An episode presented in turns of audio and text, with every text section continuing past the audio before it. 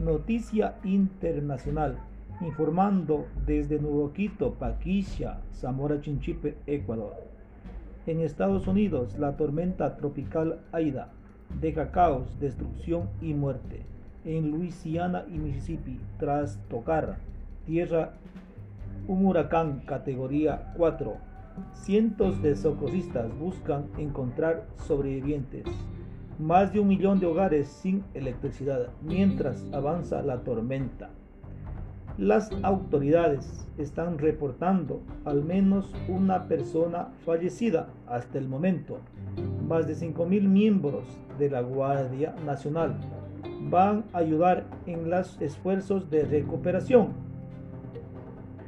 Los usuarios en las redes sociales han sido muy activos, han mostrado la devastación y por su parte el gobernador de Luisiana pide a la población que permanezcan refugiados, resguardados ante los peligros que representan salir a las calles.